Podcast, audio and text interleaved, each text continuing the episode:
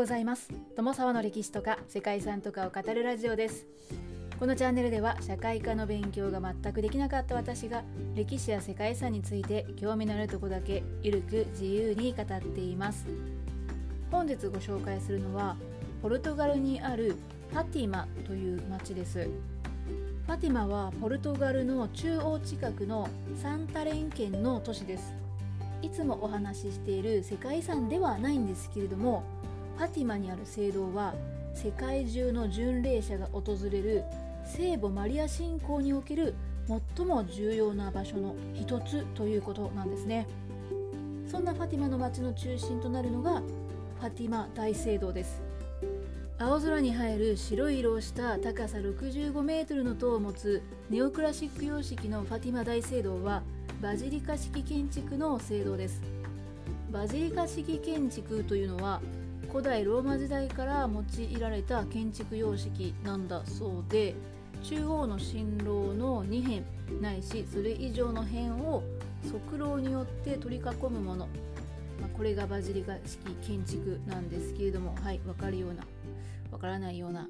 もし興味がある方はね調べてみてください。ファティマにはそんなファティマ大聖堂と三位一体教会が立つ広大な広場があるんですけれどもそこは約30万人を収容できる広さがあるそうです。そして聖母が現れた日とされている5月13日とその前日に行われる聖母出現祭には訪れる巡礼者でこの場所が埋め尽くされるそうです。本日はそんなファティマという町について紹介してほしいというご要望そして1917年に起こったとされるファティマの聖母の出現と呼ばれる出来事が非常に興味深いなということで調べてみました。ということで本日はファティマ大聖堂そして小さな町ファティマに起こった聖母の出現についてご紹介したいと思います。この番組はキャラクター辞典ワンタンは妖怪について知りたい。パーソナリティ空飛ぶワンタンさんを応援しています。ファティマという町は面積71平方キロメートル。人口は1万人ほどの町でポルトガルの首都リスボンから 123km 北部のポルトガル中央部に位置しています。もともとは小さな農村の町だったファティマですが現在はローマカトリックの巡礼者を中心に国際的な巡礼地として知られています。ファティマの名前はアラビア語の女性名ファーティマに由来しているそうですね。ムーア人の姫ファーティマがレコンキスタの最中にキリスト教国側に捕らえられて洗礼を受けてキリスト教徒となって1158年にオーレン博と結婚したという伝説がこの地に伝わっているそうです。現在のファティマ大聖堂のある場所は1917年まではそれほど知られていなかったんですけれどもその年に起こったある重要な宗教的出来事がその歴史を変えました。第一次世界大戦中の1917年5月13日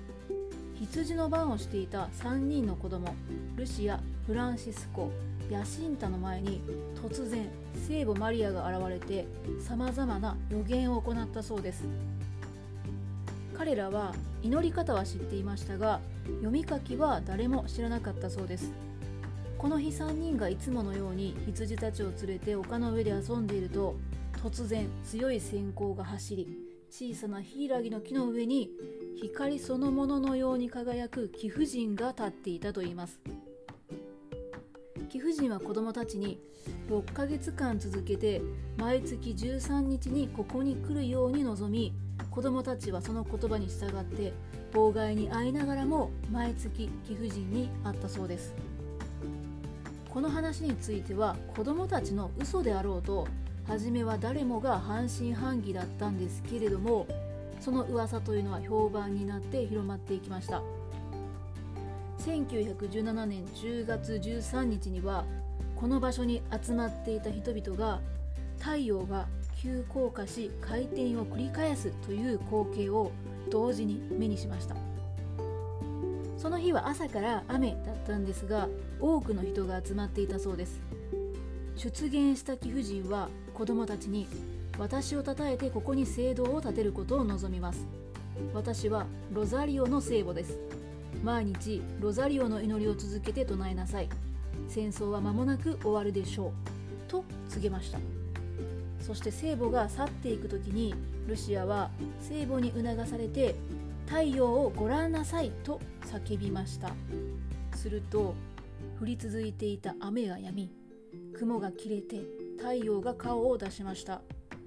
太陽はさまざまな色の光線を発した後ダンスをするかのように動き時に急降下するような動きもしたそうです。その太陽の熱で雨に濡れていた群衆の服は乾きこの10分間の異常現象は居合わせた新聞記者たちも目撃していたそうです。そしてこの事件はポルトガルのあらゆる新聞で大々的に報道されて多くの人々にこの出来事が知られるようになりました。はいということがあったそうですね。そして1930年現地管轄のレイリア司教によって聖母の出現というのが公認されたんですね。つまり聖母が出現したよっていう話をね、まあ、公でしていいっていうことなんでしょうね。そして同じ年に教皇病12世によってファティマに参詣する者の食友というのが宣言されました。はい食友というのはカトリック教会で信徒が果たすべき罪の償いをキリストと諸聖人の皇徳によって教会が免除することを言うそうですね、えー、つまりはファティマに行くと罪の償いを軽減してもらえるということのようですね。はいさらにですね後にローマカトリック教会がファティマでの聖母マリア出現を奇跡として認めて最初に聖母が現れた5月13日がファティマの記念日と制定されました。こうしてファティマがカトリックの聖地となってこの地に礼拝堂を建てようという聖母のお告げに従ってファティマ大聖堂が建てられたんですね。そしてファティマには多くの巡礼者が訪れることとなりました。なお3人の牧道のうちフランシスコとヤシンタ兄弟はほどなく天に召されてしまったそうです。ですが最年長のルシアはその後修道女となりました。そして予言の内容を教皇庁に伝えたそうです。はいファティマにはねそんな背景があったんですね。ちなみにこの話には続きがあります。聖母からのメッセージは大きく分けて3つあったそうなんですね。1つ目は死後の地獄の実在で多くの人々が罪な生活傾向によって死後地獄へ導かれているということ。肉欲や放慢など現世的な罪から改心しないままでいることによって人は死後永遠の地獄へ行くというものです。2つ目は大戦争の終焉と勃発で第一次世界大戦は間もなく終わること。ですが人々が生活を改め罪を償い改めないならばさらに大きな戦争が起きてたくさんの人が死んでその多くが地獄に落ちてしまうということ。その前兆としてヨーロッパに不気味な光が見えるだろう。というねお話があったそうです、まあ、これは予言ということなんでしょうかね、まあ、実際に第二次世界大戦が始まりましたけれども。そして最後3つ目ですね。それは秘密です、はい、聖母マリアは1960年になったらそれを公開するようにそれまでは秘密にとルシアに言命しました。その内容はファティマ第3の秘密と呼ばれてルシアを通じて教皇庁には伝えられたそうです。ファティマ第3の予言とも言われるものなんですけれどもなんとですね1960年が過ぎても教皇庁は公開しなかったそうです。はい。真実か否かは分かりませんが